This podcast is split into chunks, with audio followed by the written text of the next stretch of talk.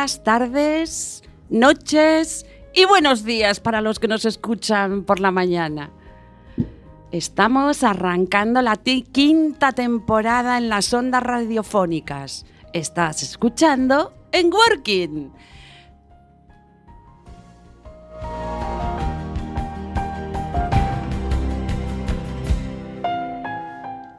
Saludos a todos nuestros oyentes eh, que sabemos que seguís con nosotros a pesar de esta pausa que hemos hecho desde la cuarta a la quinta temporada.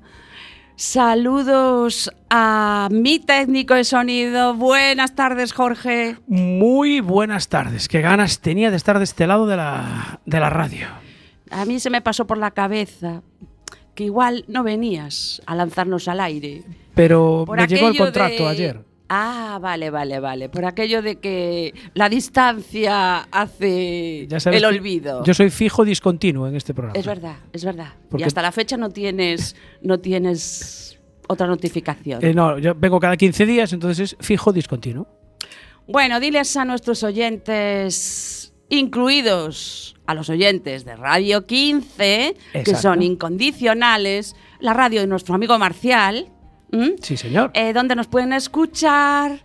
Pues ahora mismo estamos en el 103.4 en Coruña, Cuac FM. Eh, podéis sintonizarnos por internet desde cualquier parte del mundo, incluso desde el espacio, desde la Soyuz, si nos quieren escuchar, en cuacfm.org barra directo, ahí estamos. Si quieres descargarte la app de Quack, que es muy sencillita, la del patito, la del patito amarillo, pues esa, descargas la, app en cualquier, puede ser el de la manzanita, puede ser de Android, lo tienes disponible para todas las aplicaciones eh, y todas las plataformas. Y después hay redifusión también, porque el martes siguiente, que no hay programa en directo, se redifusiona, se redifusiona este. Y ya dijiste Radio 15 que nos emite también emite en directo de nuestro amigo Marcial a través de su plataforma Radio 15 pues también se puede escuchar. Hay un montón de posibilidades. Y lo que decías tú, mm, buenos días, buenas tardes, buenas noches, porque no sabemos a qué hora nos escuchan. No, y desde qué parte del mundo nos escuchan. Exactamente. Bueno, ah, y en iVox, ¿no? Ah, también. Ahora que dices que de qué parte del mundo, en iVox se puede saber desde qué parte del mundo te escuchan. Oye, Jorge, y si no nos escuchan en directo, le tenemos que decir a nuestros oyentes, bueno, más bien recordar que pueden descargar o escucharnos a través del podcast que está disponible. Nada, a, los tres minutos dos de... Tres minutos está disponible ya en la red. O sea, a las 21.03. 03, eh, sí, prácticamente. Bueno, ¿qué te parece si empezamos ya por fin la quinta temporada, el primer episodio de Working? Eh, veo que venís con mucha energía, ¿eh? Pues sí, y tenía muchas ganas de venir. Sí. Y además ahora os cuento, porque me acompaña Mm, bueno, pues una persona maravillosa. Eh, yo he visto un, primero, he visto un trozo de pan ahí. Sí, nos ha traído un pan. Ah, pero te lo trajo el invitado. Sí, sí. Ah. Sí, sí. Ahora hablaremos del pan. Del ¿Y, Por qué, ¿Y por qué tenemos el pan? Que no nos falte el pan nunca. Bien, bien. Pues nada, adelante con el invitado. Bueno, pues nada, hoy pensamos que puede ser un gran día para retomar ilusiones, sabiendo que nada es para siempre. ¿En qué nos ha cambiado la pandemia? Desde en Working arrancamos la quinta temporada de nuestra cita quincenal con todas las personas que seguís con nosotros, con independencia de las pausas, tormentas pandémicas y cambios evidentes que nos han tocado vivir a todos y a todas. Este episodio lo dedicaremos a reflexionar si realmente la pandemia nos ha cambiado y lo centraremos en, en reflexionar sobre si nos ha cambiado realmente en tres pilares esenciales de la vida, o que al menos nosotros pensamos que son esenciales en la vida. El ámbito personal, el laboral y el ámbito de consumo, ¿por qué no? Bueno, pues hoy me acompaña ¿eh? en el estudio José Couso de Cuac FM, Juan Carlos Alonso Cortés. Buenas tardes, buenos días, buenas, buenas, tardes, Marta. ¿Qué tal? ¿Cómo estamos? Pues estamos muy bien y encantados de recuperarte.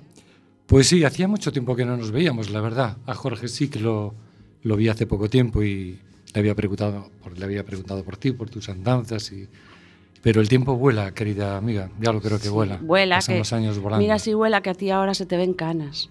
Hombre, ya son ya casi 64 años, ¿eh? que los haré en enero. ¿Qué dices? Pues sí, señora, sí. Ay, bueno, vamos a dejar eso a un lado porque me recuerda. Bueno, me recuerda cuando te conocí, qué cosas vivimos juntos. Y, pero hablaremos después. Primero quiero contarles a mis oyentes para que, para que sepan que, que, bueno, eh, Juan Carlos es una persona que tiene, o al menos así lo he visto yo siempre, tiene una visión objetiva del tema que nos ocupa hoy. Con la ayuda de Juan Carlos y a través de su conocimiento y experiencia vital, vamos a intentar identificar variables y, cable, y, claves perdón, que nos aporten esas estrategias de afrontamiento que en ocasiones necesitamos cuando navegamos en contextos complicados, adversos y desconocidos. Eh, eh, cuando nos encontramos ante situaciones que nos hacen perder el control del trayecto que habíamos diseñado para cambiar, para caminar hacia nuestras metas y objetivos. Juan Carlos Alonso Cortés es licenciado en Ciencias del Trabajo por la Universidad Oberta de Cataluña, pero también es diplomado en Relaciones Laborales por la Universidad de Santiago de Compostela. Yo de Juan Carlos destacaría más que esos dos títulos, que es padre. Esposo también, ¿no? Bueno, eso no lo sé yo, lo tendría que decir otra persona, Pues pero sí, ya van 36 años de casados lo que con sí María. puedo decir de Juan Carlos que es un amigo fiel. Y además, amante de la cocina. Sí, indudablemente que sí. Se ha convertido en una pasión para mí desde hace varios años. Sí, yo quería que Y hablaras luego, pues, lo de amigo fiel. Me, me gustaba más que lo de la cocina, ¿eh? Bueno, amigos de verdad, ¿verdad? Qué difícil es encontrarlos, porque es un concepto que empleamos mucho con carácter general, pero indudablemente eh, quien tiene un amigo es- efectivamente tiene un tesoro, ¿no? Y esos amigos, pues eh, a velos hay, nos dicen, ¿no? Pero mm, no suelen abundar, ¿no? Aunque nosotros nos conocemos desde hace muchos años, en aquella pandilla en la que hemos estado cuando éramos unos niños, ¿no? Sí. Y, y efectivamente son muchos años de, de relación y de, de intercambio de no solo de conceptos, sino de afecto también, ¿no? de, mucho, de mucho afecto también. Oye, a esa pandilla, acabas de decir pandilla, en realidad era así. O sea, éramos una pandilla, después cada uno de nosotros siguió una trayectoria. Y yo ahora, cuando dije, voy, voy retomo quinta temporada, pensé en ti y dije, Juan Carlos, seguro que me va a decir que sí. Y además es que me interesa mucho cómo piensas, porque de alguna manera, eh, en lo esencial, la gente no cambia en lo esencial. Sí, lo- o sea, cada persona es un verdadero universo, ¿no? Cada persona, pues tenemos nuestra, nuestra personalidad, nuestras eh, virtudes, entre comillas, y múltiples defectos. Sí. Eh, pero, pero bueno, entre nosotros en concreto, con, con la- el grupo de amigos que, que, que hemos sido, que ya entonces os cocinaba yo, si no, no sé, ¡Es si, cierto! no sé si recuerdas ya. Sí, pero no por- sabía por allá, sin blog, sin blog de cocina. 1970 y tantos y tal. qué se, se ha Es llovido. verdad. Y llevaba yo los conejos eh, esto, eh, aderezados con, con perejil y ajo y los Sí, asaba sí. en el monte. Sí, sí. O íbamos de acampada y con las, las, parro- las parrochitas y el Sí, pescado que, sí, se, que se capturaba con la rapeta. Y los pues, churrascos en churrascos, cabañas. Sí, de todo. ¿Eh? Nos conformamos con muy poco. Entonces no había botellón en No, años. no hacíamos botellones, ¿verdad? Y éramos eh, muy felices. No hace falta agarrarse una tajada para ser felices. eh, ¿no? No. Eh, íbamos de vinos, eso sí, efectivamente, por sí, la sí. estrella, fundamentalmente, Sí. que afortunadamente ha revivido. Sí. Nuestra encantadora calle de la Estrella, ¿no? Con- Ujú. eh, bueno, La Coruña en general tiene, tiene hoy una oferta hostelera espectacular, espectacular. Pues sí, oye, aprovechamos aquí para darle un beso y un fuerte abrazo a todos A estos todos. nuestros amigos de pandilla. Efectivamente, ¿eh? a todos nuestros amigos. De pandilla. Efectivamente. Los de la pandilla, especialmente. Eh, especialmente. ¿Mm? Bueno, vamos a lo nuestro. Juan Carlos, yo te presenté, pues como has podido escuchar, pero bueno, no sé si me he dejado, mm, bueno, que me he dejado algo en el tintero, lo sé. Pero no sé si quieres compartir con nosotros algo más sobre pues, tu trayectoria profesional o porque queremos llegar a, a tu pasión al final, ¿no? que es la cocina, pero vamos a ver muchos aspectos que tienen que ver con la psicología. Sí, bueno, todos tenemos una trayectoria eh, profesional. Comenzaré por el final. Me he jubilado anticipadamente. ¡Guau, qué suerte! Hubo 18 meses. Y ahora que estamos con las pensiones, ¿verdad? Y yo que he sido profesor de Derecho de la Seguridad Social y Derecho Laboral en la, en la Fundación Escuela Universitaria de Relaciones Laborales de la UDC, de la Universidad de La, Coruña, Coruña. 25 años. 25. 25 años. Sabes mucho de eso, Eh, con- entonces. bueno, el derecho social sí, y aunque luego, después de mis estudios en la, en la Universidad Oberta de Cataluña, di también clases de políticas sociolaborales e informática básica a mis alumnos eh, para que supieran construir una herramienta y ver las potencialidades de las nuevas tec- tecnologías. ¿no? Eh, decía lo de la jubilación, pues bueno, porque estoy en una etapa feliz y, y bueno, pues antes de eso, pues hay 42 años de, de servicios efectivos, 12 en las Fuerzas Armadas, donde yo, con- yo- donde yo conocí. La recuerdo, la recuerdo. Sí, eh, fue una etapa muy bonita para mí. Mm. Lo que pasa que... Con a la- mucha- comiste muchas mantecadas en esa época. ¿eh? Sí, bueno, en Astorga, yo estuve en el País Vasco, empecé en el País Vasco en la época más dura de ETA, en el Sí. año, aproximadamente en el año 1982, cuando estuve yo, que fui voluntario allí, luego me metí en Galicia, en la Brilat, en la Brigada Transportable, y al marchar para Pontevedra me quedé disponible, me mandaron a Astorga. Allí estuve dos años.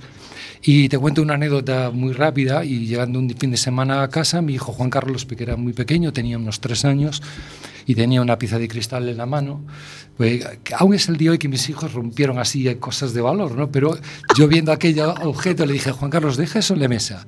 Y mi hijo, que yo estaba de fin de semana, me miró ah, y me dijo, vete pastorga, con Z. Tú imagínate, a el corazón yo creí que se me partía en cristales. Eh, Sentí un dolor en el pecho tan grande que dije yo, pero ¿qué carajo hago yo allí en Astorga con lanzacohetes y cañones rusos y tal? Y entonces eh, fue esa, refle- esa reflexión que a veces los seres humanos hacemos y dije yo tengo que pegarle un giro a mi vida y fue cuando al nacer María, mi hija María en el año 1990, yo pedí la excedencia por nacimiento de hijo y mi vida pegó un giro eh, radical. Eh, aprobé la oposición en el Ayuntamiento de Oleiros, donde estuve también casi 12 años como técnico de grado medio. Eh, estuve trabajando en la empresa privada eh, también. Luego trabajé en el Ayuntamiento de La Coruña, una etapa muy feliz para mí.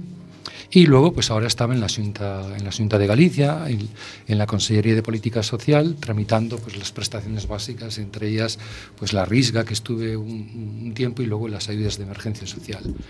Y ahí es donde yo, con todo este tema de la pandemia, reflexiono y digo, bueno, vamos a ver, con los vacíos legales que había, ponte la mascarilla, ya sabes, póntelo, pónselo. Sí, sí, sí. Bueno, sí. y entonces eh, el, el chip se me encendió y dije, yo mm, me voy a ir un año y medio, porque la vida, pues mm, dije, tengo que disfrutarla y cuanto antes sea mejor.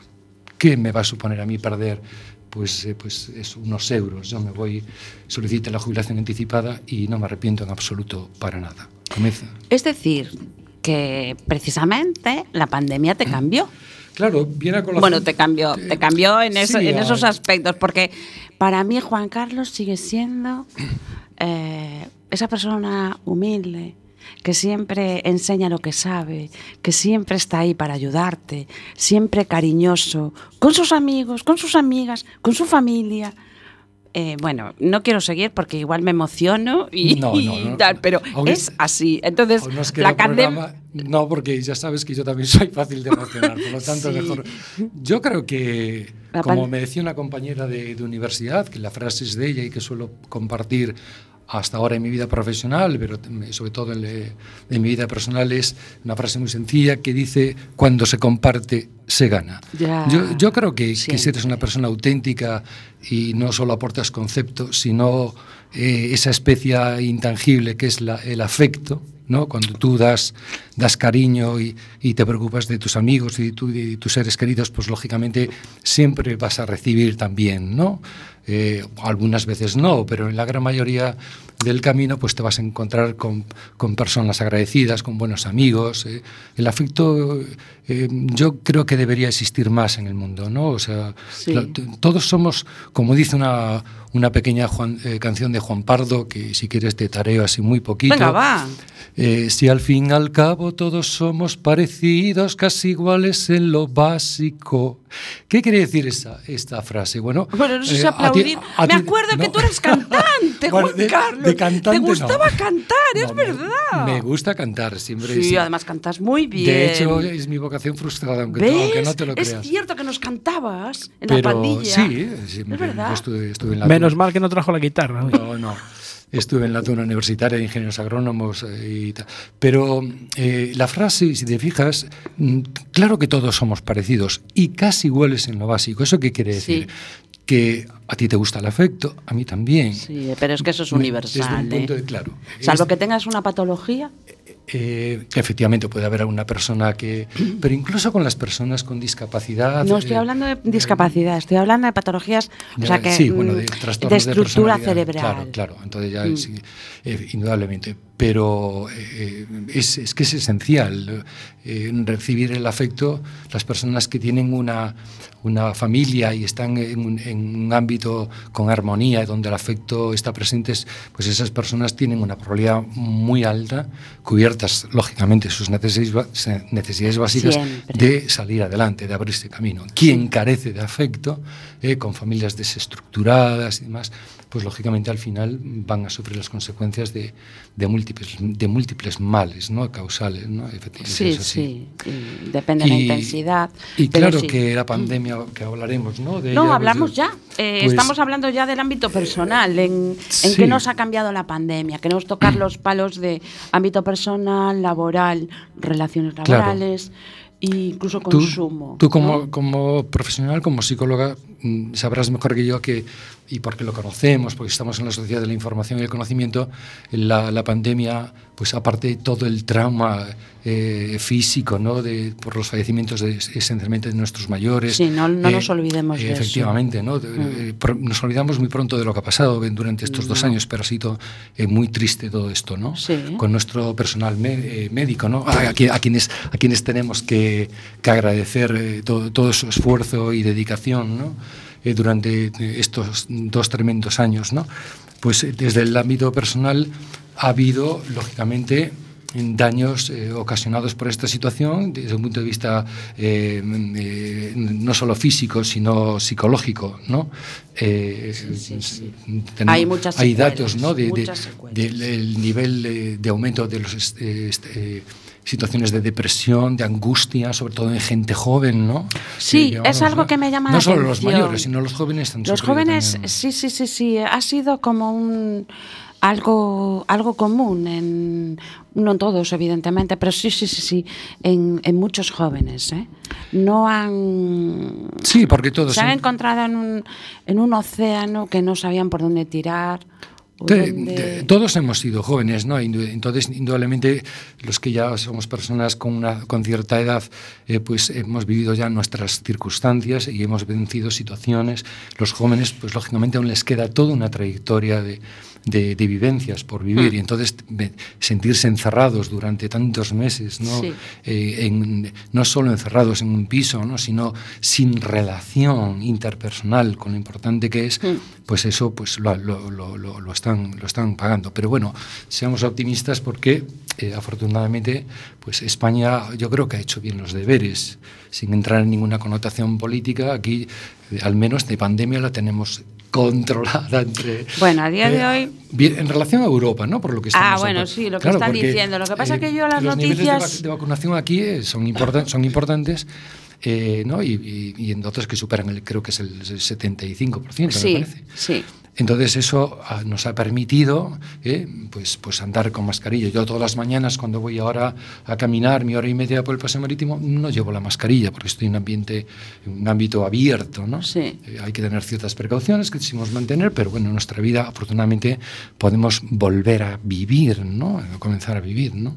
Sí, yo eh, estoy contigo y sí es para mí sí que es cierto que la pandemia en el ámbito personal ha, ha cuestionado muchas cosas y, Y bueno, pues sí que hay unas secuelas, ¿vale? Sí, no, Porque y, al final, y- eh, y lo veremos, ¿no? Claro. Los profesionales No. tendrán que hacer- afrontar Mm. situaciones eh, individuales muchísimas, ¿no? Para que esas Mm. personas vuelvan a recobrar su confianza en sí mismo, eh, incorporándose a la vida normal, a la universidad, al trabajo, a volver a tener relaciones interpersonales eh, que enriquezcan, ¿no? Y eso, afortunadamente, volverá, indudablemente que sí. Sí, sí, necesitamos tiempo. Y después, eh, en lo que es el ámbito laboral, las relaciones laborales, a ver, está claro que, o está claro, yo parto de una base, que dentro del ámbito laboral, en las relaciones laborales, hay personas.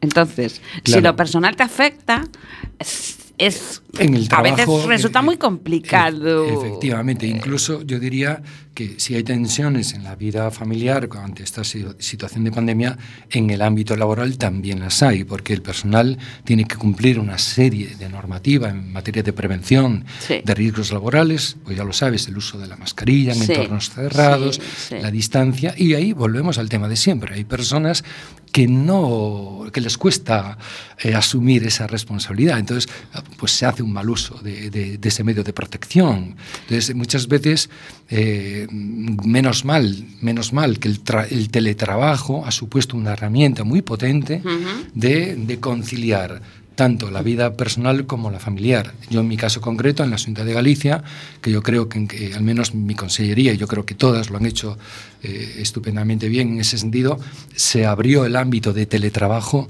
pues a un número muy importante de trabajadores, con lo cual hay determinadas tareas eh, administrativas y burocráticas que se pueden hacer perfectamente desde nuestras casas. Yo me conectaba a mi, a mi portátil desde casa y podía tramitar los expedientes, ¿me, me entiendes? Con lo cual eliminas personal de las oficinas, Ujú. riesgos de, Ujú. de contagios, indudablemente, Sí, sí. y luego por otro lado tienes una conciliación familiar también.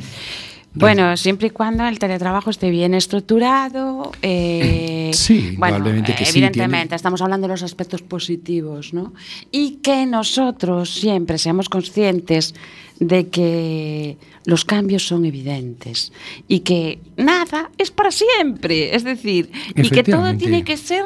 O sea, yo creo que el principal recurso y más valioso que podemos tener en ese en el ámbito que estamos hablando es la adaptación al medio, ¿vale? Sí, y tú sabes que los seres humanos pues somos tal vez de los animales que mejor nos podamos adaptar a todo tipo de circunstancias. Una ¿no? vez que nos damos cuenta. Eh, Pero sí, mientras tanto, lo primero es la resistencia. Somos tan torpes que, como dice la canción, tropezamos varias veces en la misma piedra, ¿no? Pero eh, indudablemente, en el tema del teletrabajo, como bien decías, hay, eh, tiene, tiene elementos negativos, porque hay personas que eh, eh, pues llevan bien el aislamiento, ¿no? Porque se pierde esa relación Sí, bueno. interpersonal con tus compañeros de trabajo. Pero teniendo en cuenta que la pandemia conllevaba un montón de riesgos, ¿eh? Ujú. Eh, porque los contagios existían en los centros de trabajo. En el momento que hay un contagio, ¿qué tienes que hacer? Eva- evacuar a las- al, al personal para su casa. Claro, Por claro. lo tanto, era una respuesta necesaria Sí. y yo creo que mm, pues, ha aportado valor a la, a- la- a la- a la salud, ¿no? A la- que es lo más importante. En estas circunstancias lo más importante era la salud. El trabajo se podía desenvolver perfectamente bien desde nuestras casas y yo fue algo que agradecí. ¿no? De, de hecho, eso fue lo que al final porque yo eh, al no tener teletrabajo pues me hizo reflexionar ¿no? Eh, mi anticipación de la jubilación que fue una de las circunstancias eh, no todas no, No, me imagino Afor- que, que el contexto favorecía Claro, esa- yo- tomar esa decisión también. Yo mi trabajo estaba a gusto ¿no? Ujú. y no tenía tensiones. eh, por, después de muchos años, ¿eh? porque todos sabemos que en los trabajos vamos, vamos pivotando. Bueno, yo no quería que sacaras ese tema. En unos somos felices, en otros ju- jurarías en hebreo no volver y tal. Pero eh, en este, al menos en esta consellería yo tuve unos jefes maravillosos, Qué bien. eh, eh, esencialmente mujeres, curiosamente. ¿Por qué curiosamente? A Porque, ver. porque también... hasta Por ahora- la fama, también- el prototipo. Date cuenta. Dice curiosamente, dice. No, pero te, te voy a matizar. Ver, sí, por favor. Yo he sido, he sido militar. Ah, vale, vale. eh, eh, mis jefes eh, eran 100% eh, militares profesionales, porque yo cogí la etapa en que el ejército no, No había era, mujeres, era profesionales. no. Pero yo también he tenido mujeres, también jefes muy duras, tremendamente... Mm. eh, Y, y yo también, pues, bueno, pues tuve sus más y sus menos. Pero al, al entrar en esta, en esta administración, Mm. yo fui un hombre feliz, no solo eh, profesionalmente, sino eh, desde un punto de vista personal. Pero no solo yo, sino to- todos los todos los trabajadores y trabajadores de, de- del Bueno. departamento donde estábamos nosotros. Hombre, yo creo que hay que... que mm, Y es porque eh, había pues, un buen- buenos, buenos jefes. Sí, practicar lo que se dice, ¿no? O el rótulo que tienes. En el sentido de que si es política social, ¿no? Eh, y todo lo social sí, conlleva bueno, pues, tal, pues lo, lo normal sería que Hombre, mm, te, acab- es- te acabas sensibilizando porque estás tratando con colectivo de personas que carecen de, de Deben recursos. de tener un perfil, ¿no? Efectivamente, de, de- Ujú. de recursos suficientes para Claro. atender sus necesidades básicas. Cuidado, Por lo tanto, eh, la- la- prestaciones como la renta de integración social, el salario mínimo vital Mm. o las ayudas de emergencia social son prestaciones que van encaminadas para, para esos perfiles. Personas Por lo tanto, que- en, Ujú. en nuestros- en nuestro departamento, en el servicio de conciliación y mediación, pues lógicamente eh, había, había esa empatía.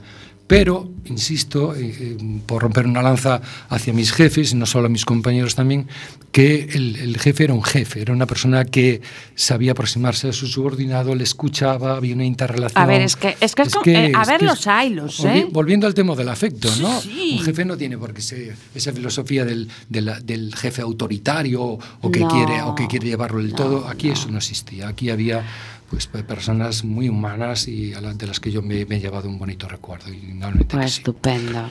Pero Fíjate, una cosa, A ver. eh, eh, ahora que hablabas de entre el jefe y empleados, me imagino que para, para, para facilitarle la tarea también a ese jefe, eh, los empleados también tienen que, que poner algo de su parte. Indudablemente que sí, por eso había ese feedback, eh, Jorge, de interrelación. Cuando tú tienes una persona que mm, a través de, su trayectoria profesional y eh, sabe escuchar la- el punto de vista de su subordinado e interrelaciona con él, eh, esa persona, pues lógicamente agradece de su superior jerárquico ese trato. Eh, no es un tirano quien le está hablando, es una persona que escucha sus, propuestas y entonces por eso esa, esa armonía se alcanza. Yo soy un gran defensor del afecto. Por eso insisto, no hay concepto sin afecto. Esta frase no es mía, fue de, mi- de nuestro pa- padrino de, de- de profesión, ¿no? el hermano de Iñaki Gabilondo, que, fue mi, que es ministro, que, Ah, sí. ministro hace- hasta hace poco Sí, ¿no? sí, en, la, sí. en la Comunidad Autónoma de Madrid, pues fue nuestro padrino de promoción y en el acto de graduación dijo esta frase, no hay concepto sin afecto. Y yo me quedé con ella. Es que tú puedes ser un buen jefe teniendo afecto hacia tus subordin- subordinados, ¿por qué no? Y es que para mí es esencial. ¿eh? Es básico para, para que el trabajo salga bien, funcione bien. Efectivamente. Como todo en la vida, habrá personas que, que, que se extralimiten en su confianza y demás. Pero bueno, pues eh, hablando de mi etapa militar en Astorga, pues no es por nada, pero mi pieza era la que mejores impactos hacía en la batería donde estaba. Pero y a, y a- y a mi, capi- a, mi, a mi capitán que había ascendido, pues le voy a decir un taco, le jodía mucho el que yo me llevara a mis ardilleros por Astorga a comer embutido o tal, ¿no? Alonso, usted tiene muchas familiaridades. Bueno, oiga, yo de- fuera de, de la- del cuartel, pues mi vida personal hago lo que sea, ¿no? Pero es que esa interrelación, e insisto, con tus hombres, que en este caso eran, eran profesionales, pues cuando había salidas de maniobras seguía existiendo y ese afecto no impedía para nada que, pudiéramos hacer nuestras maniobras sin ningún tipo de, de impedimento. No, es que yo lo entiendo así. De hecho, por ejemplo, yo ahora, una de las consecuencias de la pandemia, he visto, ¿no? Pues ha habido personas que sí han perdido, ¿no? Su trabajo, eh, pues negocios que se han ido al tacho, eh, negocios que han cambiado y han prescindido de gente. Y Efectivamente. sí he visto, por ejemplo, a, a- a gente que con una comunicación muy defensiva, ¿no? Estoy hablando de eh, ahora no cuento contigo, ahora no sé qué. A ver, todos entendemos la situación, ¿no? y no todo el mundo es igual. Me refiero a que mm, a veces no se necesita esa agresividad. Efectivamente. ¿no? Y ahí está el afecto, ¿no? Exacto. Y la agresividad la vemos no solo en el trabajo, lo vemos en, eh, día a día en nuestra televisión, entre Mm. nuestros gobernantes, ¿no? incluso no son capaces de conciliar. Cuando yo estudié ciencias, ciencias del trabajo, teníamos un libro que, que decía en la portada, el conflicto es una oportunidad para alcanzar el sí.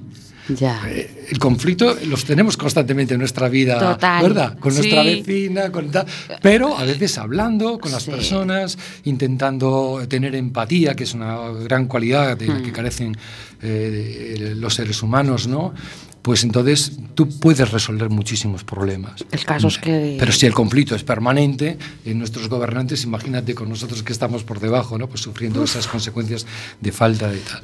Por lo tanto, lo que tú dices, en- volviendo al tema de ámbito laboral, efectivamente, traumático el que las empresas hayan tenido que cerrar, Mm. los, eh, los trabajadores en situación de ERTE, ¿no? Mm.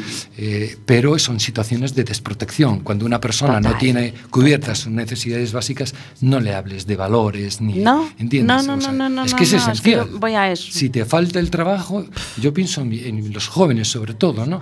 Eh, yo, eh, en los 25 años que he impartido docencia, con aulas a veces de, en mi etapa inicial de 300 alumnos, ¿no?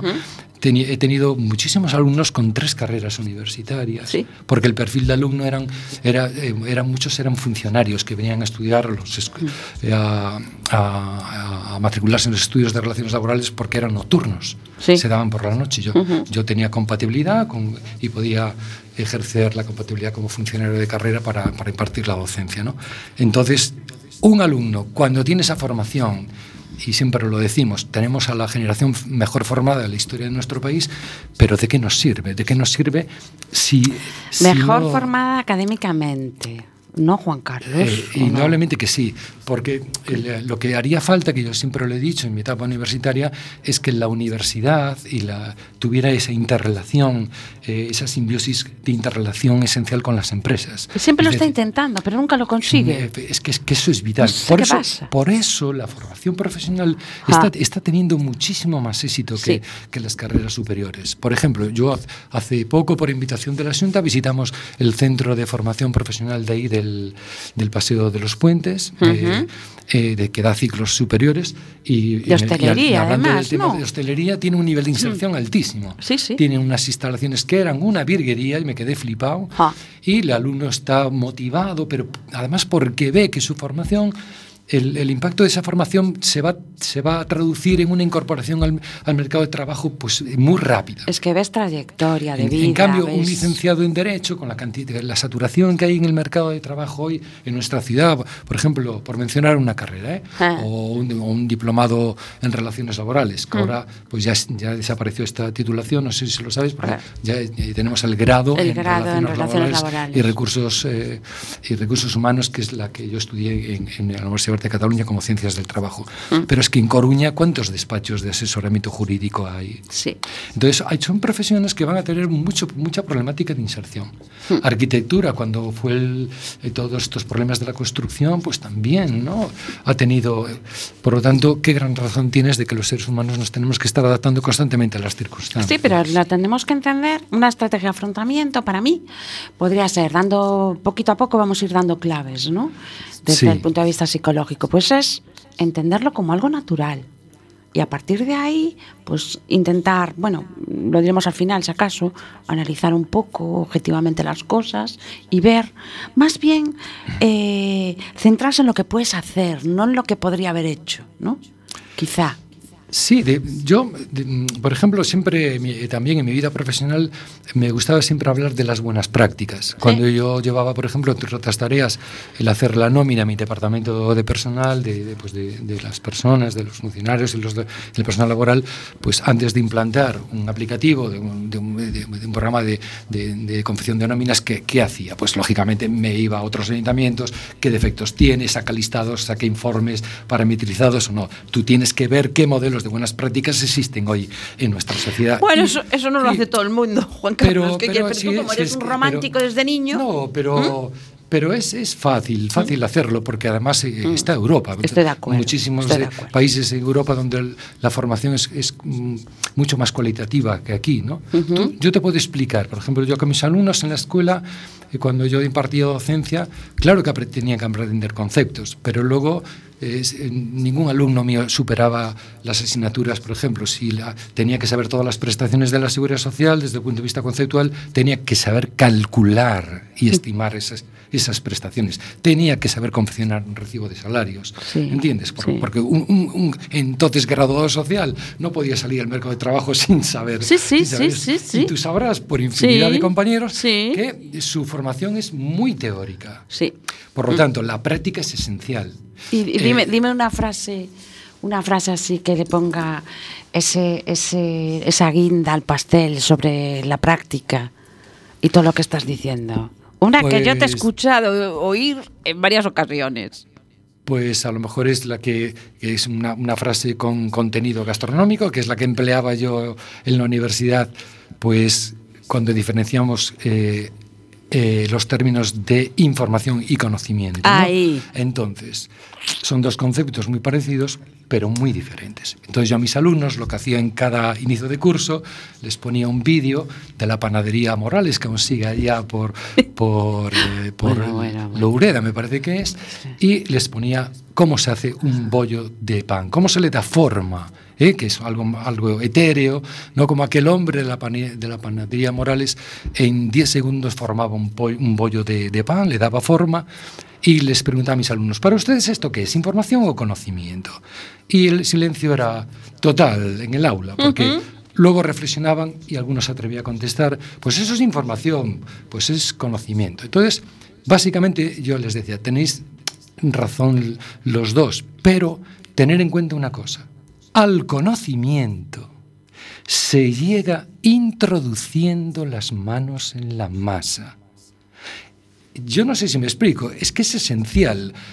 Para obtener conocimientos hay que ponerlos en práctica. Es decir, que tenemos No, que ¿sí o no? equivocarnos, tenemos que vivir situaciones Exact- y después reflexionar, que era un poco Exacto. eh, el motivo de, de este arranque de temporada. Claro. Y es más, yo siempre digo, enséñales a cocinar, non les des de comer. Efectivamente, o sea, es que hoy eh, uno de los def grandes defectos que, que, que, ocurren en la sociedad de la información y el conocimiento, que estamos todos ahí enganchados ¿no? con los móviles, uh -huh. con los, los, que somos blogueros gastronómicos y estamos en las redes sociales, eh, que pues eh, el, el, problema es ese, que eh, lo que estamos acostumbrados a ver información, pero los conocimientos no los estamos adquiriendo. Cuidado, ¿eh?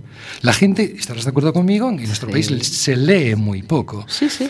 Tú, yo como blogger lo sé, yo todos mi- mi- mis, posts los, los pongo con la receta completa, con imágenes, pero es que la- yo sé que la, la gente no va a leer la, la receta, la gente lo que quiere es La imagen. un vídeo de 30 segundos en, que, en el cual le expliques tú cómo se cocina eh, un pavo, por ejemplo. Bueno, ¿no? vamos a ver, Y entonces, ¿qué, es lo que ocurre, Marta? Que esa persona, hasta que lo haga, Sí. por muchos por muchos vídeos que vea, por mucho, por ejemplo, freír un huevo, simplemente, y lo puedes ver mil veces el vídeo, pero hasta que tú co- co- Como no lo hagas tú. Efectivamente, hasta que tú Y calientes te des cuenta de que en esa sartén no lo puedes hacer porque se te pega. Efectivamente, se te va a pegar. Claro. Seguro que la primera vez o te va a saltar el aceite O la no, cara. no, te- no sabías que la sartén estaba así de, de- ya de chunca. ¿no? Pues eso, la práctica, el elemento práctico. ¿no?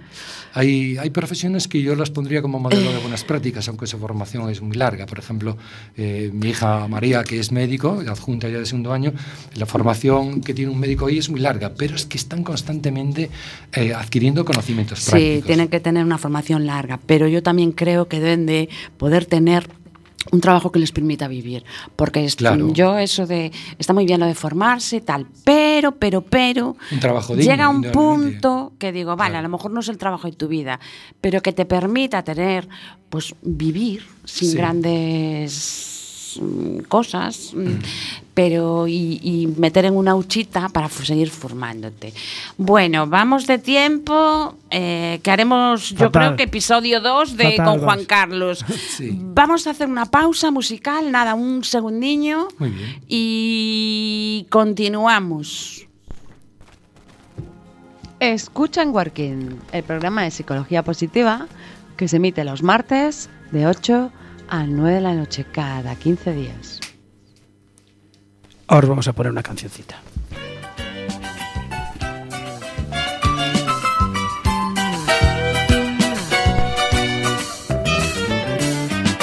Hoy puede ser un gran día, plantéatelo así. Aprovechar lo que pase de largo depende en parte de ti. Dale el día libre a la experiencia para comenzar y recíbelo como si fuera fiesta de guardar. No consientas que se esfume, asómate y consume la vida granel. Hoy puede ser un gran día, duro con él.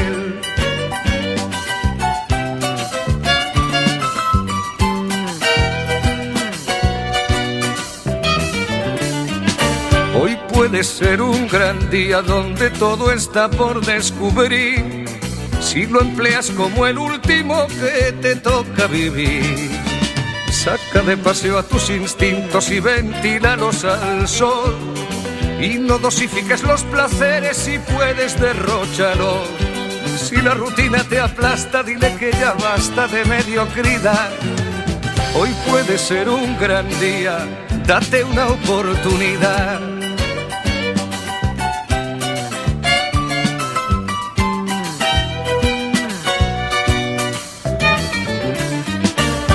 Puede ser un gran día imposible de recuperar. Un ejemplar único no lo dejes escapar. Que todo cuanto te rodea lo han puesto para ti. No lo mires desde la ventana y siéntate al festín. Pelea por lo que quieres y no desesperes si algo no anda bien. Hoy puede ser un gran día y mañana también.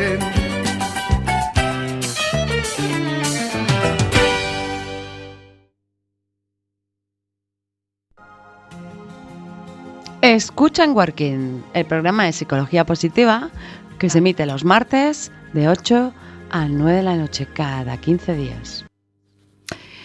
Continuamos en, en Working. Recordamos que es el episodio 1 de la quinta temporada. Estamos en el estudio José Couso de Cuac FM, eh, Marta Gómez Montero, la que les habla, perdón por ponerme delante. Eh, nuestro técnico de sonido, Jorge. Aquí seguimos, buenas noches. Hola, ¿qué tal? ¿Sigues ahí? Estamos guay, me está pareciendo muy interesante el invitado ahí, Juan Carlos. Muy bien. Y Muy como amable. quiero, como quiero hilar y que darle protagonismo a nuestro invitado, recordamos que estamos con Juan Carlos mm, Juan Carlos Alonso, Cortés, ¿m? Sí, que señora. nos está deleitando con su experiencia y toda la lo- su sabiduría, su sabiduría. Un placer. Bueno, estábamos hablando un poco de cómo nos había afectado, cambiado la pandemia y realmente nos cambió la pandemia. Eh, queríamos tocar un momento el tema de consumo para hilarlo un poco con, con, toda, con toda esa cocina que tú, que Sí. tú manejas. Es decir, realmente nos cambió el consumo. Juan Carlos, ¿tú qué opinas? Sí, indudablemente, al estar encerrados en nuestros domicilios sin poder eh, salir a, y a la calle, ni, ni- pues teníamos que programarnos para hacer nuestras compras cotidianas y afortunadamente pues eh, el tejido de hostelero de nuestra ciudad, pues tú, tú sabes mejor que yo como buena coruñesa que queremos tanto a La Coruña, que Coruña es una ciudad con, con muchísimos establecimientos hosteleros. Entonces, a mí me- af- afortunadamente me, eh, me- me gustó el- el- el- y es una situación admirable el que muchos empresarios de hostelería pues innovaran y mm, pusieran en marcha la posibilidad de que los ciudadanos eh, pues eh, hiciesen sus pedidos a través de, de- de plataformas ¿no? Eh, Sí. esa es una de las grandes ventajas de, la- de las tecnologías de la información y el conocimiento bueno pues si yo quería una comida de mi, restaurante favorito pues podía no podía tenerla en mi casa no desde, de- desde ese punto de vista no Eh, eh, para esas empresas fue un balón de oxígeno porque también la carencia de ingresos al tener que ce- tener encerrado cerrados sus establecimientos pues era una posibilidad de, de- de seguir trabajando no Eh, y poder pues lógicamente eh, llevar eso- esos productos que demandaba el consumidor pero luego también había cosas curiosas porque que han surgido no Eh, y de ahí mm, da- daré a colación a mi pasión por el pan no que pues No, antes yo quería decir una cosa, Juan Carlos, perdona que te, que te Dime, dime. interrumpa. Porque yo leí por ahí, pues por ejemplo, La Voz de Galicia. Un profesor de universidad triunfa con un blog de cocina. Mejor bloguero de cocina pero ya en 2019, antes de la pandemia. Después, déjame decirte todo lo, bueno, todo no, lo que más me llamó la atención, que de ti, o sea, mm, mm, no, no es que no me lo esperara, me lo espero, por cómo eres y por lo que te conozco, pero dije, anda, mira, este Juan Carlos, más premios, ¿no? Un premio del Ministerio de Cultura y Agricultura por, por, por algo que tiene que ver con el pescado. ¿no? Entonces, Bueno, pues sí. cuéntanos, cuéntanos, porque vamos a ver, que sepan nuestros oyentes que Juan Carlos Alonso Cortés tiene un blog de, de cocina que tiene un nombre pues muy adecuado, Juan Carlos, ¿m? que es gastronomía en verso.es.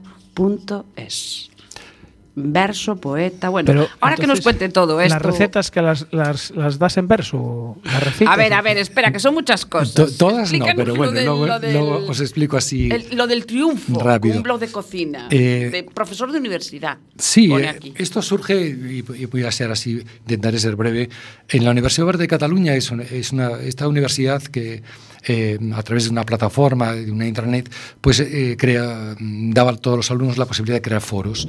Entonces yo creé, para, para que no hubiera eh, conflicto político ni lingüístico, pues entonces yo dije, la gastronomía... castellano. no, la gastronomía no me va a originar problemas.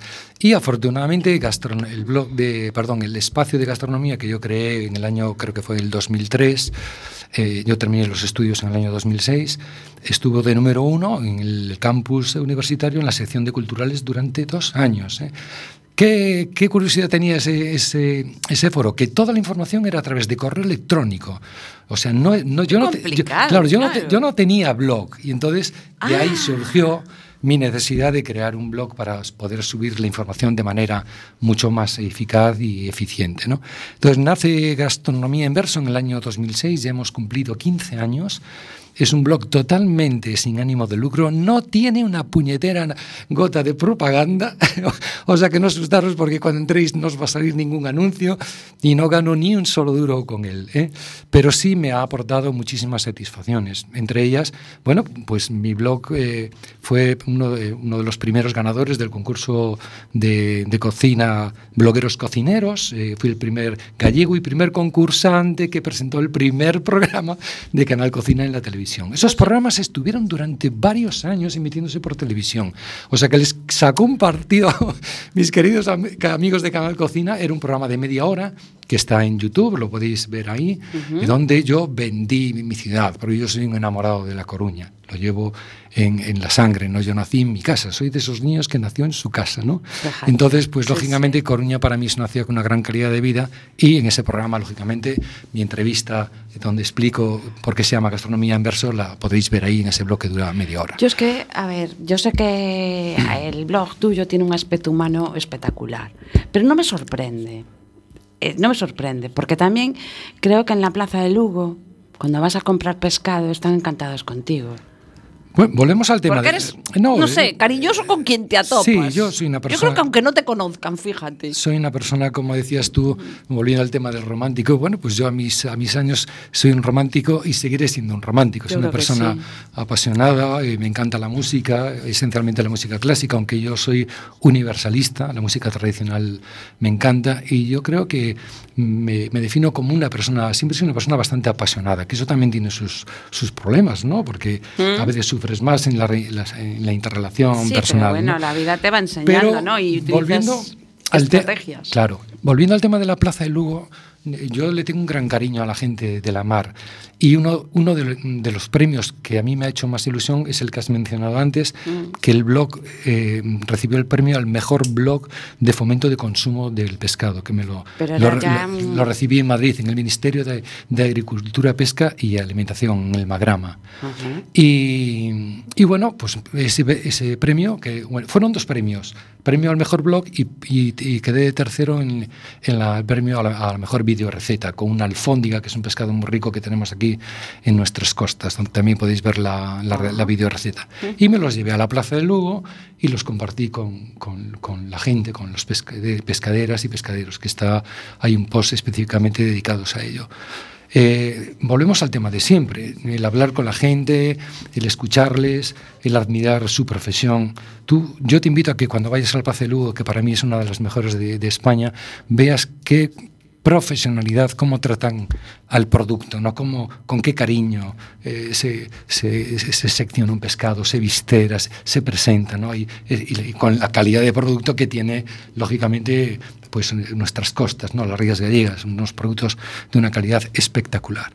Entonces, gastronomía en verso, lo de verso, Jorge, surge por que mm, una compañera mía me, me regaló un libro de poesía gastronómica y claro, no todas mis recetas llevan verso, pero algunas sí. ¿eh? Hay recetas que ya verás que tienen una poesía ya vi. dedicadas, ya ¿no? vi, ya específicamente vi. recitadas por mí. Sí, sí. Y lo creé con esa idea de, de dar, de dar eh, valor ¿no? al blog. Eh, una cosa, Juan Carlos, ahora que estás hablando de las, de las, de las profesionales de la, de la Plaza de Lugo, ¿te, ¿te, enseñaron ellas a, a, tratar el pescado? Incluso no sé si a lo mejor a cocinar. Eh, eh, volviendo al tema, hilándolo con lo de antes, yo aprendo a cocinar de manera totalmente sin formación eh, académica, sí. a base de poner en práctica los conocimientos que vas adquiriendo. No solo en libros, pero tienes tu razón, yo consulto. ¿Eh? Por eso muchas veces hablo con ellos diciéndoles qué pesado, ¿no? Eh, eh, tú cuando preguntas y hablas, interaccionas con los pescaderas y sí. pescaderos en la plaza o vas a la lonja, como he ido yo, preguntas. Sí. Un día, por, por, por, ponerte un ejemplo, un día hablando, la raya, que es un pescado que me encanta, la, todos la comemos en caldeirada uh -huh. y tal, bueno, pues yo os invito a hacer un día pues un salpicón, pero en vez de rap y langostinos, que suele ser lo, lo tradicional, hacerlo de raya y de langostinos. Yo prefiero que me invites a comer. Y veréis, y veréis la diferencia, qué espectáculo de texturas y de sabores. Es increíble. Sí, bueno. Y eso, ¿cómo lo aprendí, Jorge? Pues porque me lo, por ese intercambio de feedback generoso con, con, uno de los pescaderos. Compartiendo, ¿no? claro. Compartiendo. Que sí, claro que sí. Ah, Otra cosa, nos quedan cinco minutos sí. y, y el bueno, el blog de Juan Carlos está ahí, ¿vale? Claro. Repetimos, blog gastronomía, gastronomía en verso. En. Yo quería hablar de. Porque nosotros teníamos aquí un trozo de pan, ¿vale? Y si algo no, da, no ha de faltar es el pan. Efectivamente. ¿Mm? Entonces, quiero que nos hables, me gustaría, ¿vale? Sí, no sí. es obligatorio, pero me encantaría que nos hablaras a qué se debe que nos hayas traído ese trozo de pan. Bueno, pues mira, este, este trozo de pan, que es la mitad del que me he quedado yo en casa. Bien, o sea que eh, se puede comer. Si tú te quedaste bueno, la mitad. Os va a encantar. lo tenéis en Instagram, porque lo he colgado, eh, porque Gastronomía en Verso, el blog, yo lo comparto los posts a través de Instagram. Sí, lo, arroba lo, ridente. Efectivamente, uh -huh. lo remito a Facebook también y a, a Twitter arroba Mozart58. Entonces, eso es. En Twitter. Entonces va simultáneamente a, a todas las redes sociales. Uh -huh. El pan. Fíjate que esto que te voy a contar es muy curioso. Cuando hablamos del consumo antes, en el, por causa de la pandemia, sí.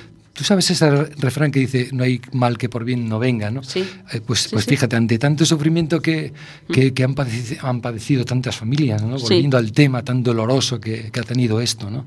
Eh, tan, tanta crueldad y esta enfermedad que, que, se ha llevado tanta gente, pues la gente eh, que estamos encerrados en casa ocurrió un fenómeno muy curioso y es que se, dis se disparó el consumo de, de, pan, pero pan hecho por los propios ciudadanos en sus casas. Por ejemplo, sí. el consumo de levadura, tú ibas a, a, cualquiera de nuestros establecimientos, Gadis o por ejemplo Eroskio, y no había levadura en polvo, porque o, esencialmente, ¿eh? o levadura fresca, porque la gente compraba le, levaduras gallo y hacía sus panes. Claro, si tú metes, metes mucha levadura en un pan, el pan vuela, ¿no? Pero claro, las cosas hay que hacerlas en su justa medida.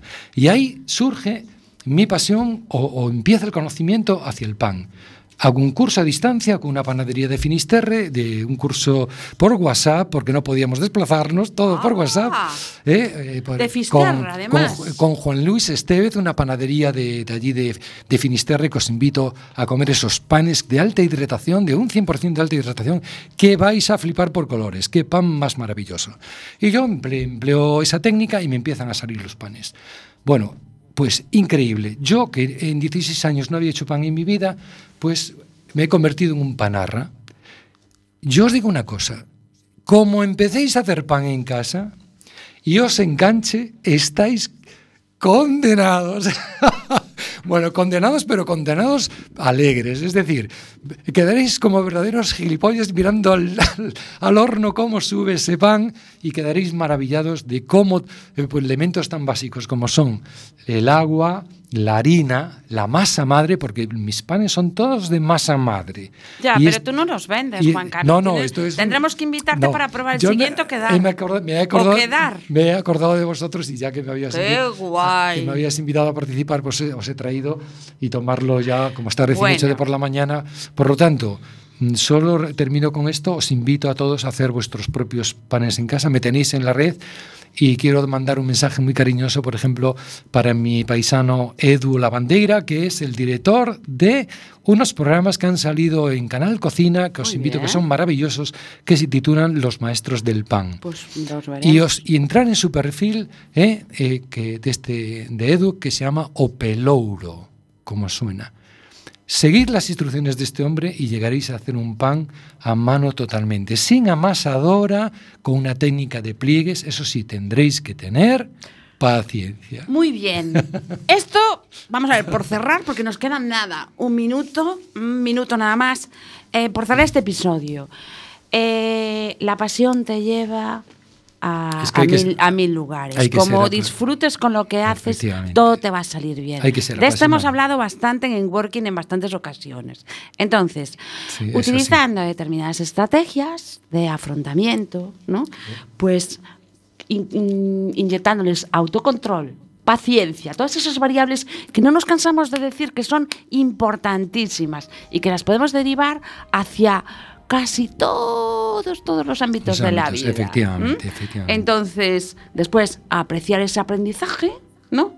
Y de ahí en pueden práctica hacer esa y resiliencia. Y sobre todo compartir. Nos tenemos que ir, que Jorge nos está poniendo la musiquita.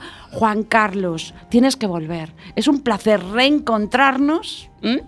y que hayas querido disfrutar con nosotros Muchas este nuevo episodio de la Marta. De quinta que sí. temporada. Ha sido un placer volver a verte pues, después de tanto tiempo. Pues sí, la O sea verdad que, sí. Que bueno, Te seguiremos en redes un sociales. placer, de verdad que sí.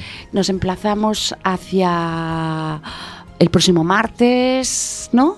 Que dentro de 15 días, pero mientras tanto, el martes que viene tendremos la redifusión de este episodio. Nos vamos, gracias por estar ahí, besos. Hasta luego.